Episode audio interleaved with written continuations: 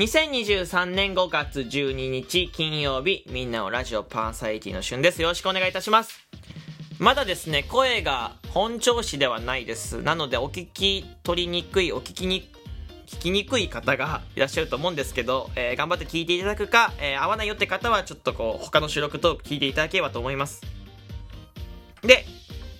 まあ、本日のテーマなんですけど、本日のテーマはズバリですね、えー Z 世代って何ぞやって話をしていこうと思う。Z 世代って、まあ、知ってる方の方がほとんどだと思うんですけど、Z 世代じゃあ何かとか詳しく知ってますか ?Z 世代の特徴とか、か Z 世代っていう言葉だけ知ってる方とか多分いっぱいいると思うんですけど、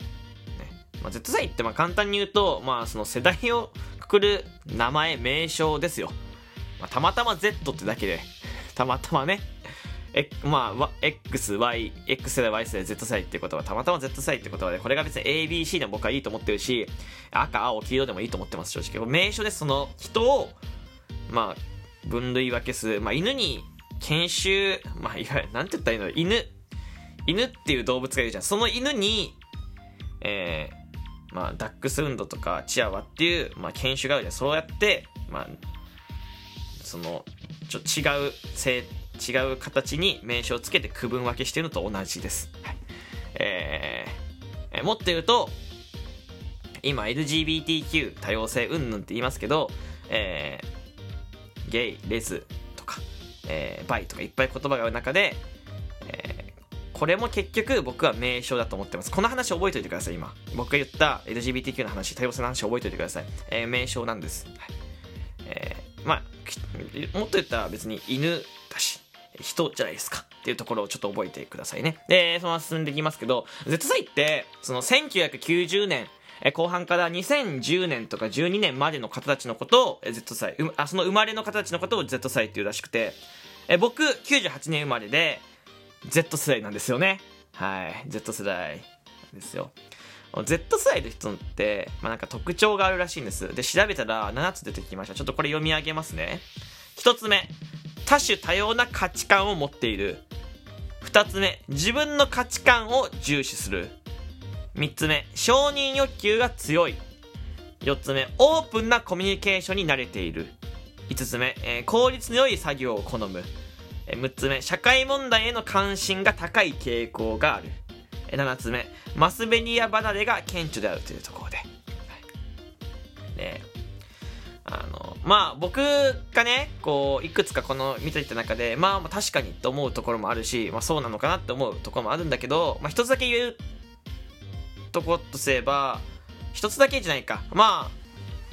いくつか言えることがあって、まあ一つ、まあ、思いっきり言うことがあるとすれば、自分の価値観を重視すること、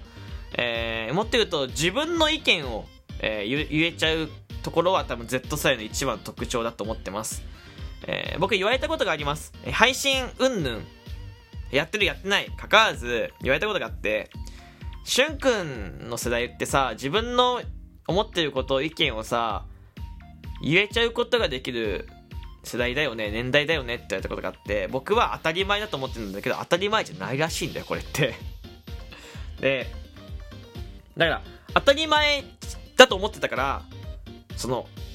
理由がわかんないわけ。なんで言えちゃうか、なんてこと、その、いわゆる、ロジックがわかんないわけですよね。で、考えてみた。そう。そしたら、まあ一つだけ出ていったことがあって、えーその、僕はね、もう、学生時代とか、いわゆる、まあ、いろんなコミ、いわゆるコミュニティが形成される時には、もう、インターネットが普及してました。当たり前のように身の回り、インターネットがありました。えー僕はインターネットにそんなに、えー使ってこなかったんだけど、実は。ただ、一個だけ使ってたものがありました。何かっていうと、配信です。YouTube とか。えーまあ YouTube ですね。僕の場合 YouTube で使ってました。もう他の方はニコ生だったりとか、えーまあ他の、何？なんか動画媒体だったりとかに、まあ、見ていた人っていっぱいいると思うんですけど、えーいわゆる配信者が身の回りにいっぱいいるわけ、インフルエンサーって言われる人たちが、まあ、時代がね、こう、もうちょっと後になればイン、インスタグラマーなんて言葉が出ていたりとか、えーそういう言葉があって中で、インフルエンサーですよね。で、それたちってやっぱ自己主張をしてるわけですよ、すごく。自分の思ってることは発信してる。それはテレビではない。テレビだと、テレビスター、TV スターとはまた別なんですよ。テレビっていうのは、あまり偏りすぎた意見とかっていうのは言えないよね。えー、例えばラジオとかは露骨に深夜しか流せないし、テレビも、まあちょっと尖ったもので露骨に深夜、いわゆる視聴率が取れない時に置いてるでしょ？そう。でも、でも、そうじゃない。ネットで活動してる活動者っていうのは、結構自分の意見をポンポンポンポン言ってるの。それは、中立な立場じゃなくてもいいから、なんですよ。えー、中立な立場で物事を言う人っていない。あんまり。そう。で、それが、それを見ていて育ったから、それが当たり前だと思ってて、自分の意見は自分でポンって言える。みんなが周り、その、いわゆる、なんだろう、目に、その、見ていた者のの人たちが言ってるから言えちゃうんだよね。それが、まあ、プラスに転じる時もあればマイナスに転じる時もあると思ってる。そう。が言えちゃうんです。今でも結構僕は物事をいろんなこと言っちゃいます。それが、周りからあんまり認められなくても、周りはちょっと不思議に思ってても言え、言っちゃう。で、これって、その、まあ今言ったみたいに、なんだろう。まあ、そうやってストストリーマーっていうか配信者がいた、だし、なんかね、その、インターネットでやっぱそういうの見てくると、いろんな価値観の人がいるわけですよね。いろんな価値観の人がいるから、いろんな人がいて当たり前だと思ってるっていう考え方は根底にあるんです。だから、自分のことを理解してくれる人もいれば理解できない人もいるよねっていう価値観を常に持ってるんだよ。そう。で、